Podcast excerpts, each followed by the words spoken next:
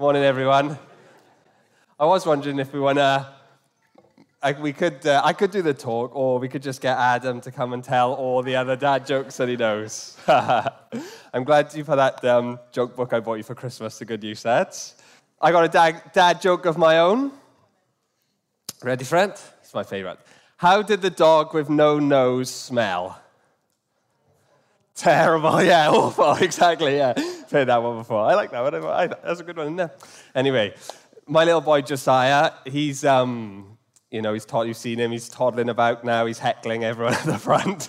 And uh, he's got a little fascination with dogs at the moment. He's, uh, he's got this little teddy, which I think he thinks is a dog. And so now whenever he sees a dog, he's like pointing and he likes to kind of, um, if, he's, if he's on the floor, he'll like toddle over. Or if I'm carrying him, he'll like, you know, be nudging me over to go and see the dog. And, um, but then what happens is he's fascinated. But then when, when he gets closer, and he realizes that the dog is bigger than he realized, or louder than he realized, or that this one moves, unlike the one he's got at home he suddenly gets like a little bit startled and he might kind of turn around and kind of grab hold of your leg or he'll like squeeze you a little bit tighter.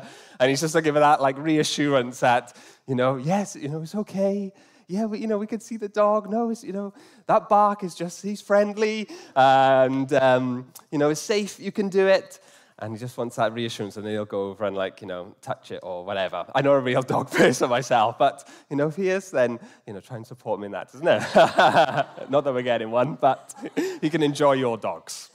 if I drop him round, and he can uh, like anyway. So for us this morning, though, I feel like in a similar way uh, that God wants to reassure us about something this morning and to assure us of something, and that is that He is with us.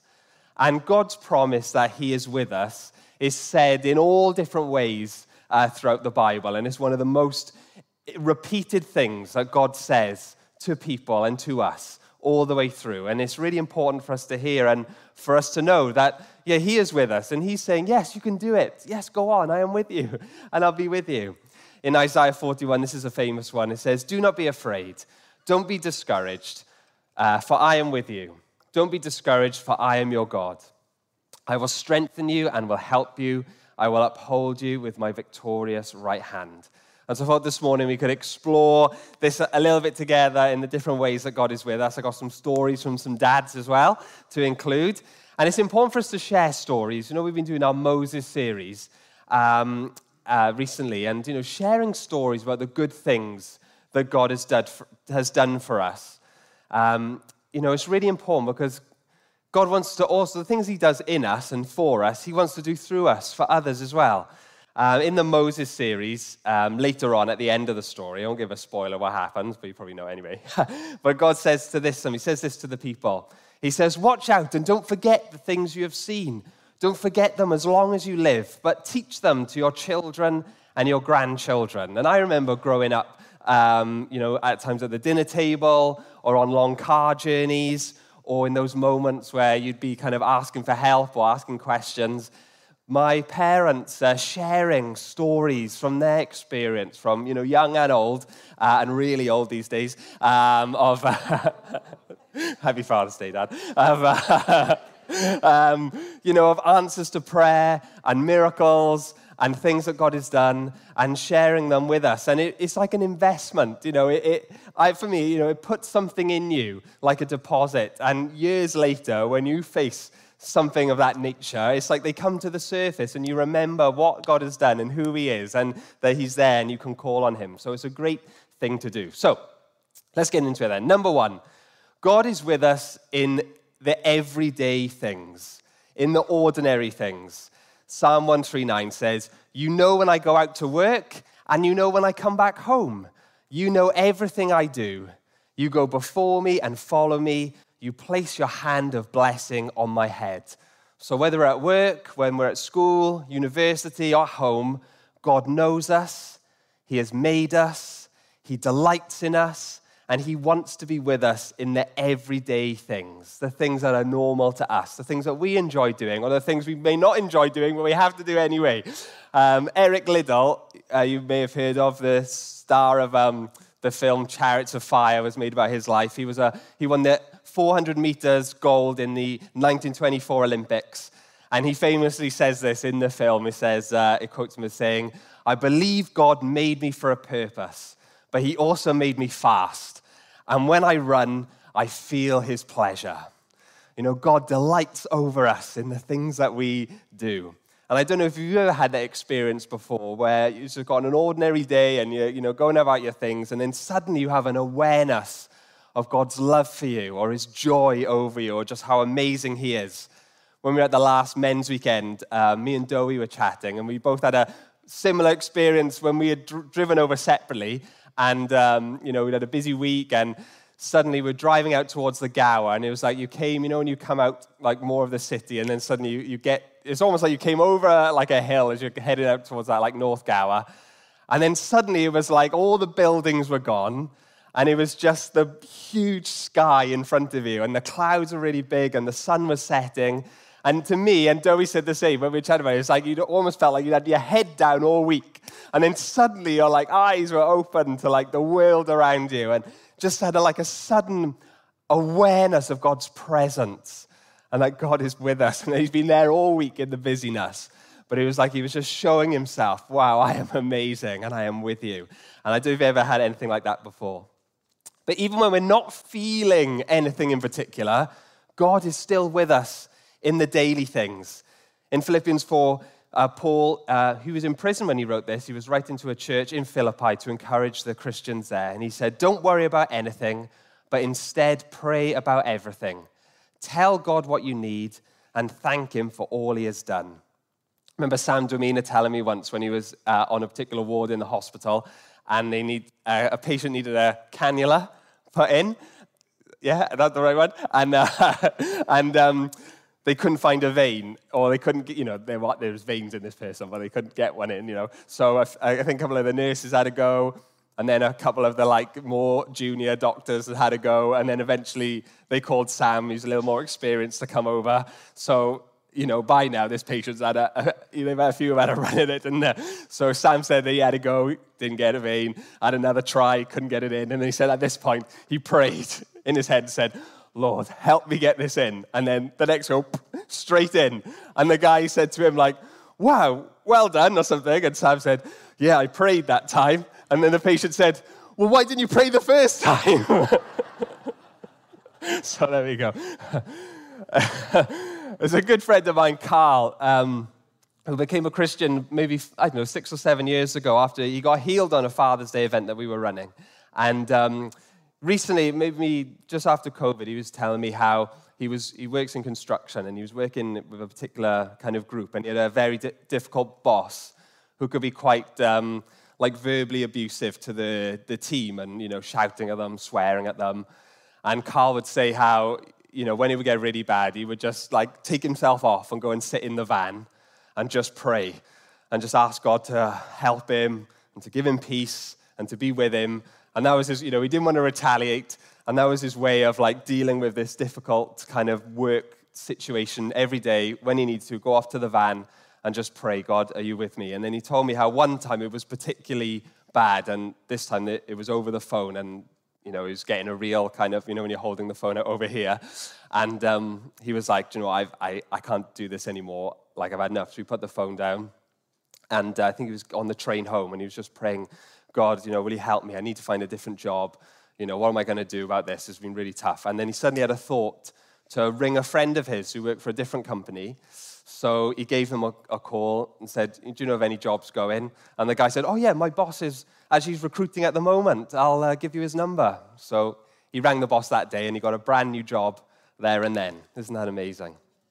I was in Bishop Vaughan uh, last week, uh, sorry, last month, running um, like these RE lessons, uh, this project, uh, and Beth was with me and Tino as well, and we were with the pupils all week. And in one of the lessons, um, one of the teachers was like really groaning and moaning, like all the way through the lesson as she was kind of watching the pupils and things. And then afterwards, she came up to us and said, Oh, sorry if I was making a bit of a noise. Um, she said, I've, I've, done my back in and I'm in so much pain. And uh, so I just said, Oh, well, would you like me to pray for you? And we've met her before, so she knows who we are. So I didn't have to do a long explanation. But she said, Oh, yes, please. So I just simply, standing right there, kids on their way out, I said, Jesus, thank you for this teacher. Thank you that you love her. And in the name of Jesus, I command this back pain to go. Amen. And then she said, Oh, thank you very much. And she had to rush straight off to her next class because they were in a different room. So we didn't get to kind of chat or anything. So I just, you know, that was it. And then we carried on with the next lesson as the pupils were coming in. So a week later, we were back in the school because we were running alpha uh, for the pupils at lunchtime there. We've had a group of 60 pupils coming along. So the first week, that was like a surprise. We weren't expecting so many. So the classroom was full and all these young people were arriving. So we had to go to a different classroom to get some chairs. And the classroom I went into to get chairs happened that this, this was this teacher's classroom. And so I said, oh, do you mind if I grab a few chairs? And so I picked them up. And then as I was walking out, I suddenly remembered it was the same teacher. So I just let my head back. I said, oh, how's your back, by the way? And then she had a big smile on her face, and she said, "Oh, I've been meaning to thank you. It's better, thank you." You know, I can't remember exactly the words. Thank you very much. And uh, I was like, "Oh, amazing!" But I had these pupils to go to, so I didn't have time to chat. So just ran in. But that's great, isn't it? So I was really encouraging, and it didn't like. Well, I've shared that one because it's not like we. I was saying it's not always like you feel something. You know, I didn't feel anything. She didn't feel anything. It was a busy kind of day, but God was there and he brought healing to her back. Or this week on Thursday, I was driving to Blaenau Maes School to do an assembly there, and as I pulled up, in the car of the other side of the road was a guy called Kev, and his son used to come to our youth up in Penlan years ago. And um, so I'd seen Kev at some different like experience, Penlan experiences that we'd run over the years. And one year, he asked me if I would pray for his wrists because he's a bus driver. He does the school coaches and he has carpal tunnel. And so, you know, it's painful all the time. And um, so, yeah, I just simply prayed for him in the name of Jesus, wrists be healed, amen, or something like that. And when I prayed for him, again, like, I didn't feel anything, he didn't feel anything, and I didn't think anything had happened, but he was like, oh, yeah, cheers, mate. Um, and that was it. And um, I, didn't think he, I didn't think he'd got healed or anything. So, anyway, maybe a year, 18 months later, I bumped, he came along with his uh, family to another one of our experiences. And I thought to myself, oh, I wonder if Kev would let me pray for him again, because I didn't think he'd got healed the first time round. So I said, oh, Kev, you know, how are your wrists? Um, can I pray for you again? And he was like, oh, no, mate. Since you prayed last time, they've been brilliant. They've been fine. I was like, oh, great. And then I bumped into him, like I said, on Thursday this week, and I haven't seen him pre-COVID, and you know, it was maybe a couple of years before that. So we're talking maybe at least seven years since the first time I prayed for him. And I was like, Kev, how, how are your wrists? It's like, oh, yeah, they're fantastic. Yeah, that you know, how's the carpal tunnel? Yeah, it's brilliant. I haven't got any. It's brilliant. Fantastic. So six, seven years or however long later, his wrists are still healed. That's amazing. And he's still a bus driver. So, you know, it's still, you could, you know what I mean? That's what causes it, isn't it? That kind of repetitive strain. So that's amazing. So God is with us in the everyday because he loves us, because he wants to be with us, and he wants to partner with us to bring his love and his goodness and his healing and things to others around us. Now, in our um, Moses series, going back to that, we saw how Moses was rescued as a baby from Pharaoh, who had uh, ordered like the execution of all the baby boys of the Israelites because he was afraid of their population growing, and they kept them as slaves. But then the irony is, is that you know Moses gets rescued, and he ended up being adopted by Pharaoh's own daughter, and grows up in the palace. But then years later, when he's a man, one day he sees an Egyptian beating one of his fellow Hebrews. And uh, in his kind of anger, I guess, or maybe running to self defense, you don't really know, but he ends up killing this Egyptian who was beating this man.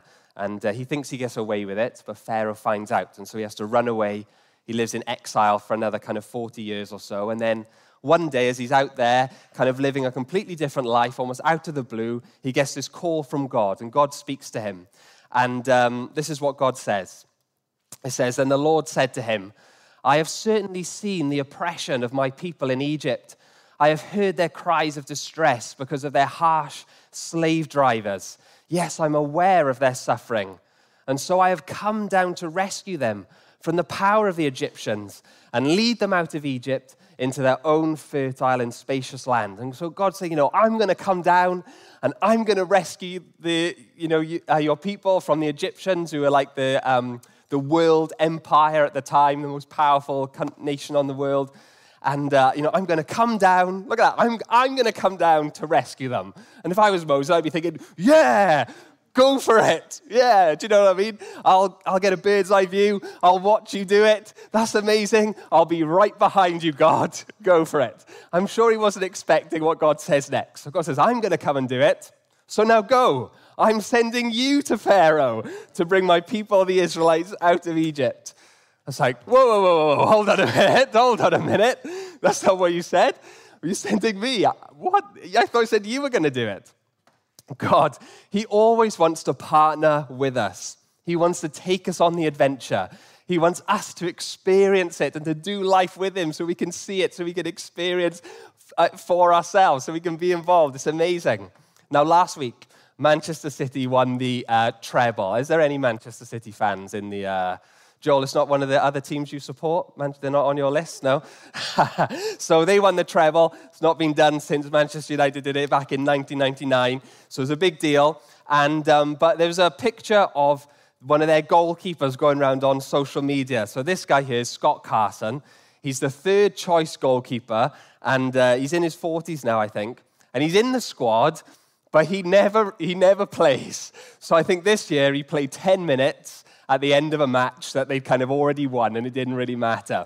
Now, effectively he's one of the coaches and i think he like helps with the youngsters and the manager talks so he's got a real good influence on the youngsters and that's kind of the role he plays in the team but the reason he's in the playing squad so the rumors are is that there's a quota of you know english teams have to have so many english players in the team and so he's a an, you know he's english and so by keeping him in the squad, it allows them to kind of fulfill their quota. So in some respects, he's like making up the numbers. Do you know what I mean? Now, you know, in reality, for a 40 year old, you know, they, normally because he's be retired by now. So it's amazing for him. Do you know what I mean? He gets to travel with the team. He supports the youngsters. He's part of the squad. So I don't uh, like have a go in that kind of way. But at the same time, like he doesn't really play. But when the team wins, he gets a medal too. Okay. So but if you ask any footballer, if your team was like to win the Champions League or the World Cup, and you could either be like part of the squad uh, but never play and kind of make up the numbers, or you could actually be on the pitch and be in the team. Like there's no choice, is it? Every footballer like wants to play. They want to be on the pitch. And for us, like God, he wants us to play.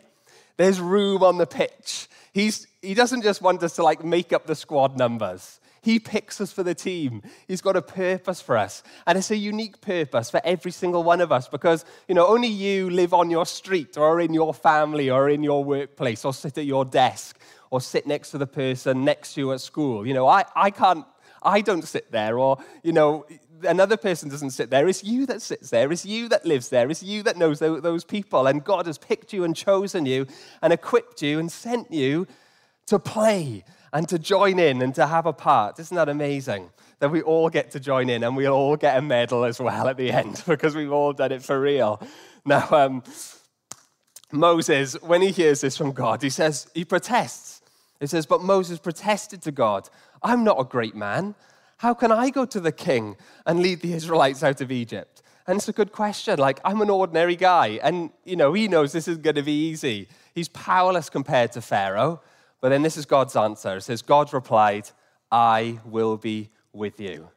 And God is with us in the everyday things, the easy things and the challenging things. This brings us to number two. This is a short one, don't worry. God's with us in the everyday, and He's with us in the extreme things or the extraordinary things. It says this next in Psalm 139 I can never escape from your spirit. I can never get away from your presence. If I go up to the heavens, you are there. If I go down to the depths, you are there.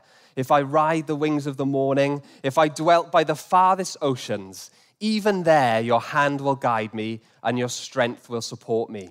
There's a couple of church leaders, Bill and Ellen, that you may have seen if you were volunteering at the conference last week, or you may have come across them. They lead a church in Llanelli and they join in with New Wine Cymru. And I was chatting with both of them a few weeks ago, and they were telling me a story about their son, James, who's a videographer, and uh, his company's called Paisley Productions, and he's a bit of an adventurer as well. And I got in touch with him this week, and he sent me one of his stories. This, this is Bill said. Bill showed me this on his phone. He said, This is like a typical WhatsApp uh, message they get on their family, like WhatsApp um, album uh, from their son, because um, he just like sometimes randomly gets like flown out to these different places to, you know, film things or, you know, to record stuff and to produce videos.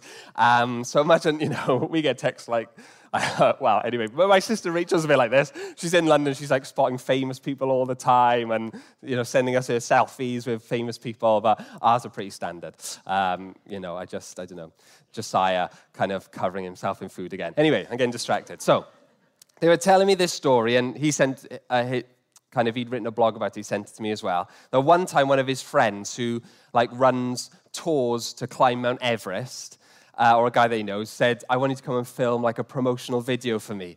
And so they flew him out to Nepal, and um, he had to trek to base camp with, like, a little team. Now, it sounds like base camps, doesn't sound very high, is it? But when I was looking it up, that's still 17,500 feet, or three and a half miles in the air. So it's massive, isn't it? Um, so anyway, he's trekking on this. Takes, I don't know, like a week or something to trek to base camp from where they were. And he was saying that each night he was getting these headaches. But, you know, he'd just kind of take paracetamol or whatever, and then he'd seem okay the next day. But he said when they arrived at base camp, they were taking a group shot. So this is him down the front with the thumbs up and the blue top. And he said it took him like 10 attempts to do this group shot because he would set it up to go, but then he like couldn't get to the he kept stumbling and falling over and he was like you know something he does all the time he just kind of couldn't do it. And he said that one of the local guides one of the nepalese men was like kind of keeping an eye on him and kind of noticed this. And then the next morning when they all kind of got out of their like campsite whatever he was really wobbly. And he said one of the local guides just said to him we've got to get you down the mountain right now. Drop your pack. Let's go and so he and another climber, who happened to be a nurse, they grabbed him a shoulder each and began to walk him down the mountain. And basically, he was suffering from high altitude cerebral edema. Is that right? Um, where the brain isn't getting enough oxygen, and so the body's pumping more and more blood to the brain, and it creates like a huge pressure. And if it's kind of untreated, then you go into a coma, and then after that, kind of is pretty severe. So at this point, they're eight, at an eight-hour walk from the hospital. And so they said, you know, they're walking him down, and he said he's like stumbling along, and he begins to like, his speech is slurred, and he's trying to make sense. He said he can see their, their, their concern on their faces. And he said, suddenly, he said, a, a wave of fear kind of came over him as he kind of realized, like, oh my days, this is like not good. Um, and that he could be like losing it. But he said, with that, then, he suddenly got this thought. Uh, it's a verse from 2 Timothy where it says, For God has not given us a spirit of fear, but of power and of love and of a sound mind. And he just starts to pray this over his mind, just repeating it to himself, praying it, praying for his mind, praying that he wouldn't give in to fear, praying he'd maintain clarity and focus, he'd be able to get down the mountain. And then he writes this in a little blog where he says, Another hour or so passes, and Simon, who is the nurse, says to him, Whatever you're doing, keep doing it. And so I do. I repeat over and over again, for God did not give me a spirit of fear, but of one of power and love and sound mind. And it's working. My mind is clear. I'm not afraid, but I'm absolutely shattered. I have to stop every 10 to 20 minutes for a break. Jimmy and Simon, they sit me on a rock so I can catch my breath, but they both jump forward and catch me. I've just fallen off the rock and I've smashed my sunglasses, and the guy's faces get even more tense. This is really bad. So he says, he just, as he's going through this, he just, hour after hour, he's just keep focusing on Jesus, keep praying, help me, keep my mind clear. And eventually he makes it. They're eight hours to the hospital. And they put that, you know, and they do your oxygen level with the thing on your finger, and his oxygen level is at 59%. So I asked Precious about it yesterday, she was like, What? so um, they get him on oxygen. He's on oxygen for like 15 hours, and amazingly, he makes it through. The next morning, the doctor says to him that when he arrived, he said, You were probably like 20 to 30 minutes from going into a coma. And like after that, you know, it's like less than 50 50. But the doctor said what surprised him was that when he arrived, like how lucid he was and how with it he was, how clear he was in his mind. And he was like, normally, you know, you should just be really confused and disorientated not going, knowing what's going on, but how he had like that clear mind and thinking. So James says this. He said, the next day, I spend the afternoon walking with Simon, who tells me how bad I was coming down the mountain. He looks at me with all seriousness and says, I don't know how you did it. I thought you were going to die up there. My trip to Everest Base Camp was amazing on so many levels. First of all, being able to go to a place like that and do what I love, photography is unbelievable. Then getting to meet all of these awesome people on the team was amazing. I know sometimes things can get out of control and feel like it's all going wrong, but I believe this scripture with all my heart. This is it. And we know that God works all the things, all, God works all, all things together for the good of those who love him and are called according to his purposes. God is faithful, and I want to thank all of you who prayed for me while I was in Nepal. So that's a pretty extreme story, isn't it?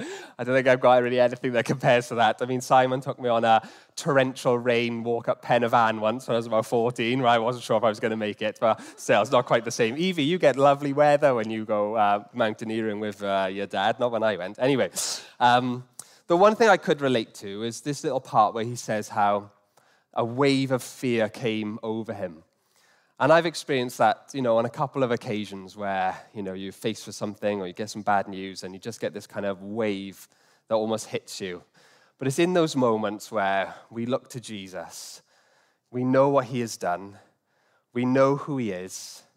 And we know that he is with us.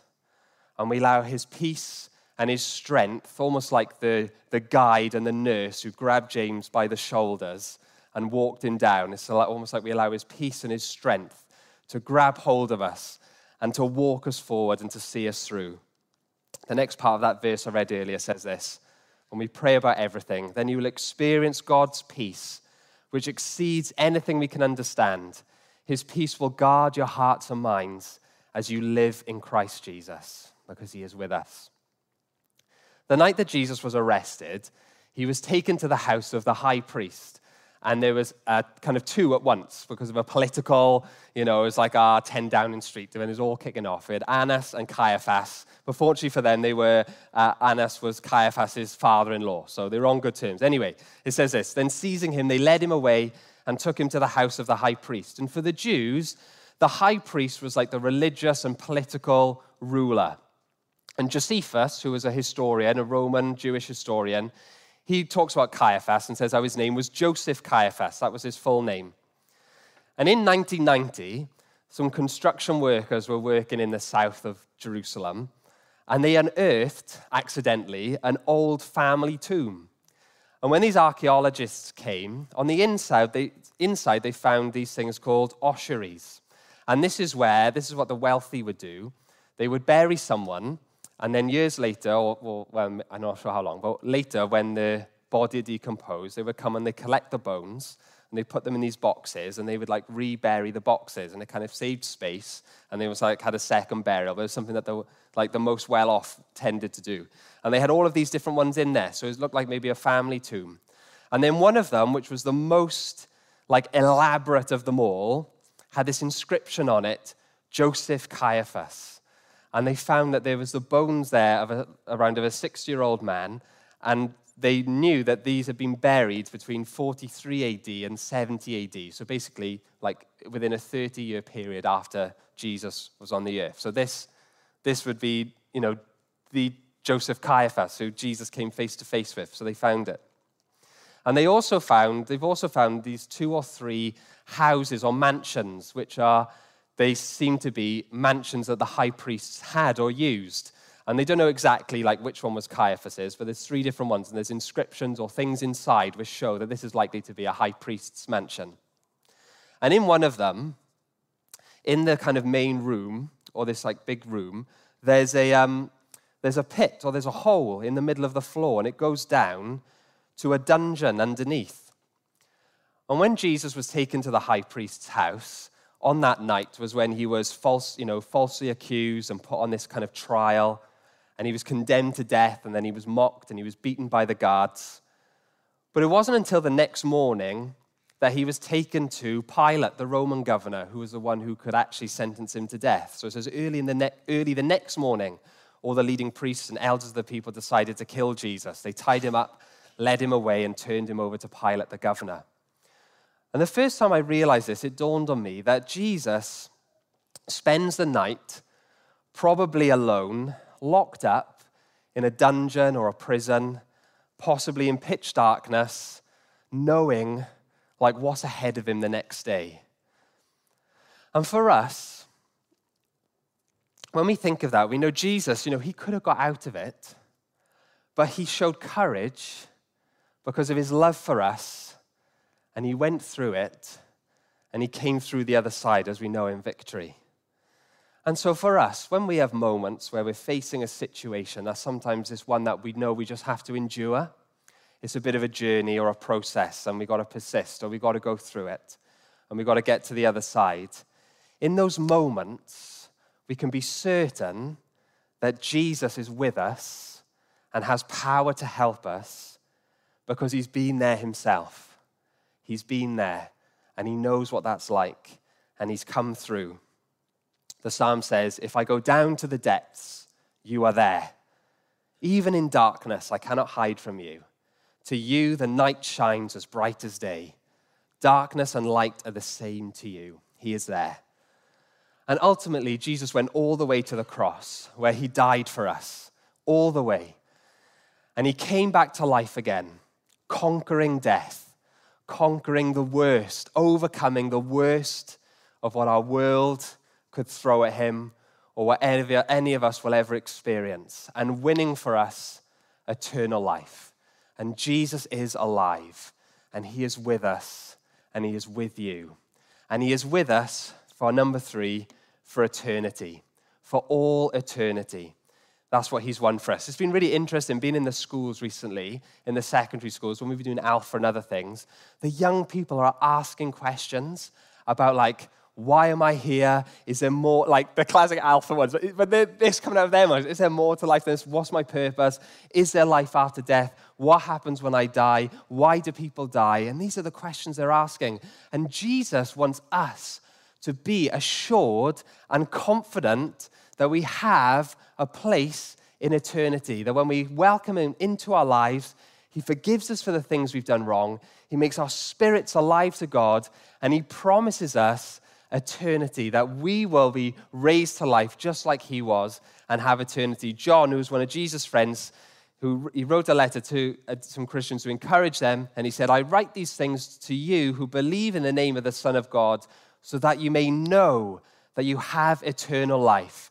And Jesus gives us amazing, this amazing promise, which is certain and sure. And so as we go through things, we can know what is ahead of us.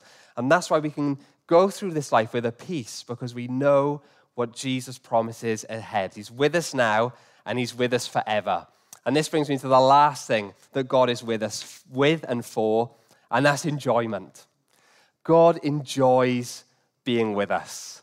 He is with us not because he has to be, because he wants to be. Now, Chloe, my sister, she's turning 30 this week, and um, she was actually born on Father's Day. And uh, I remember years later, we ran the dinner table, and Chloe's maybe, I don't know, five, six, or seven, and we were chatting about how she'd been born on Father's Day. And Chloe looked up to my dad and she said, Oh, so dad, you didn't get any Father Day, Father's Day presents? on that, uh, on that day. And my dad looked at Chloe and said, Chloe, you were my Father's Day present. Isn't that nice? but in a similar way, that's why she's the favorite. Anyway, in a similar way, God wants us to be in his family. God wants us to be in his family. He wanted you, and he chose you because he loves you. You're like a Father's Day present to God. In Ephesians, it says this even before he made the world, God loved us and chose us in Christ to be holy and without fault in his eyes. God decided in advance to adopt us into his own family by bringing us to himself through Christ Jesus. This is what he wanted to do, and it gave him great pleasure. And so today, for every single one of us, we can be confident as we go forward that God loves you, that God is with us. And then we have this open invitation into his family because he wants us to be with him. And so, dads, parents, each one of us, let's go forward knowing that and let's share our stories because it's not just for us, but it's for our friends, our family, our city, and our world. So let's share them time and time and time again so that others can experience it too. So I now pray. Father God, I thank you that you are with us. You are with us in the everyday, and you are with us in the extremes of life. You're with us for all eternity. And you are with us because you want to be, because you enjoy being with us. And I pray and ask, would you come and fill us again right now with your Holy Spirit, that we would know your presence with us today, that we would know you with us right now. And if anything that I've shared has been particularly relevant to you, I just invite you now just to say, Jesus, come and fill me with your Holy Spirit now. And I'm just going to pray for you that you would know his strength and his peace with you. Just like the story I shared, Lord, I pray, would you come and fill our hearts right now with your peace and your strength and your love. I thank you that your power and your grace is with us. And if there's anyone watching or here and you've been listening to that and you think, do you know what? I don't know if I've actually kind of, as I said there, who've just, um, where we have chosen to accept Jesus and to believe in him, and you think, I want these promises for myself and for my own life, then I just want to lead you in a prayer where you can say yes to them for yourself. You can say, Jesus, thank you that you gave your life for me, that you died for me, and that you came back to life. Will you forgive me for the things I've done wrong? Will you come into my life now and help me to live for you and to know you? I thank you, you promise to be with me now and for all eternity. In your name, amen.